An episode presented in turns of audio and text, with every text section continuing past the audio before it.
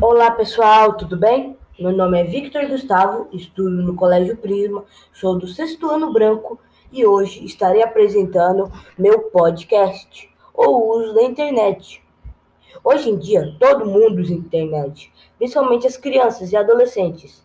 Eles ficam horas e horas na internet jogando, vendo vídeo, conversando, usando sites, entre outros. Pela minha pesquisa com crianças de 8 anos até 12, foi provado que elas ficam em torno de 6 a 7 horas por dia na internet, com aparelhos eletrônicos, celulares e computadores. O que o uso excessivo da internet pode causar?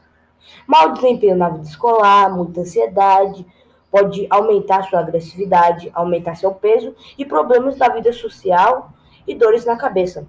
Como podemos evitar o uso excessivo da internet? Criamos uma rotina, Fazemos atividades físicas todos os dias, pelo menos uma hora, para toda a família.